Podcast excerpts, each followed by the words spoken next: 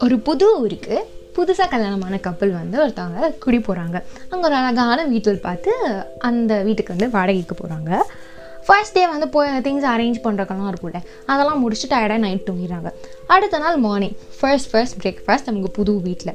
அவங்க புது வீட்டில் உட்காந்து சாப்பிடும்போது அந்த டைனிங் டேபிள்லேருந்து ஒரு கொஞ்சம் டிஸ்டன்ஸில் வந்து ஒரு பெரிய விண்டோ இருக்குது அந்த விண்டோலேருந்து பார்த்தா பக்கத்து வீட்டோட கார்டன் ஒரு லான் அந்த ஸ்பேஸ் தெரியுது.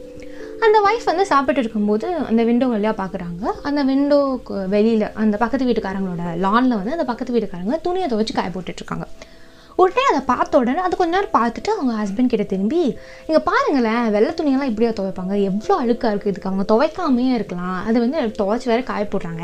இப்படி மாதிரிலாம் பயங்கரமாக அந்த பக்கத்து வீட்டுக்காரங்களை வந்து கலாய்ச்சி அந்த ஒய்ஃப் பேசுகிறாங்க லைக் அவங்களுக்கு துணியாக துவைக்க தெரில அந்த மாதிரிலாம்.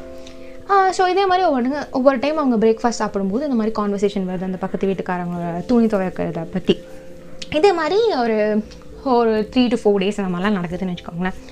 கொஞ்ச நாள் கழித்து அதே மாதிரி அவங்க பிரேக்ஃபாஸ்ட்டுக்கு செட்டில் ஆகும்போது அந்த பக்கத்து வீட்டுக்காரங்க வந்து துணி காய போடுறது பார்க்குறாங்க உடனே பார்த்துட்டு அந்த ஒய்ஃப் சொல்கிறாங்க அப்பாடா கடைசியில் அந்த பக்கத்து வீட்டுக்காரங்க துணி துவைக்க கற்றுக்கிட்டாங்க போல வெள்ளை துணியெல்லாம் எப்படி வெள்ளை வெள்ளையர்னு இருக்குது அப்படிங்கிற மாதிரி சொல்கிறாங்க உடனே அந்த ஹஸ்பண்ட் வந்து ஒன்றுமே பேசாமல் சிரிக்கிறாரு.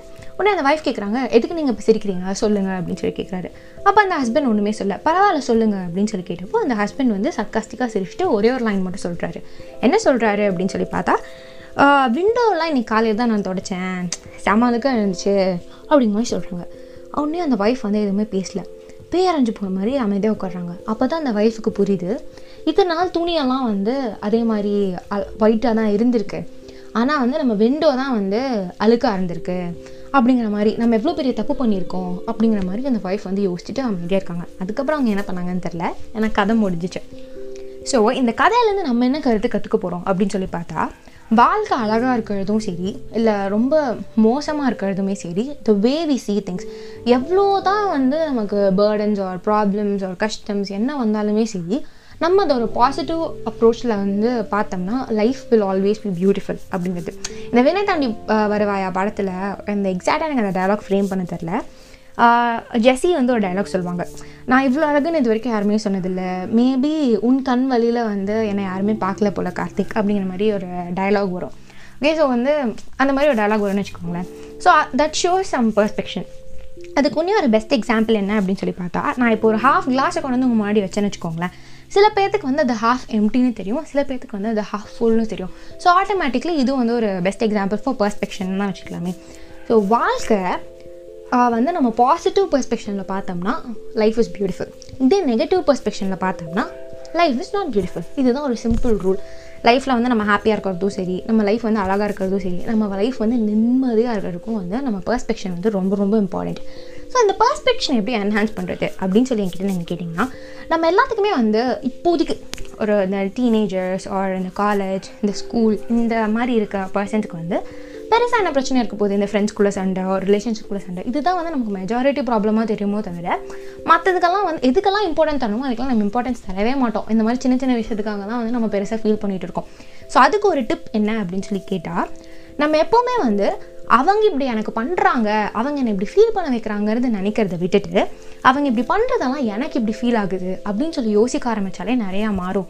இதெல்லாம் என்ன பெரிய மாற்றம் நடக்க போகுது அப்படின்னு சொல்லி கேட்டால் ஃபர்ஸ்ட் கேஸ் என்ன அப்படின்னா அவங்க என்னை இப்படி ஃபீல் பண்ண வைக்கிறாங்க.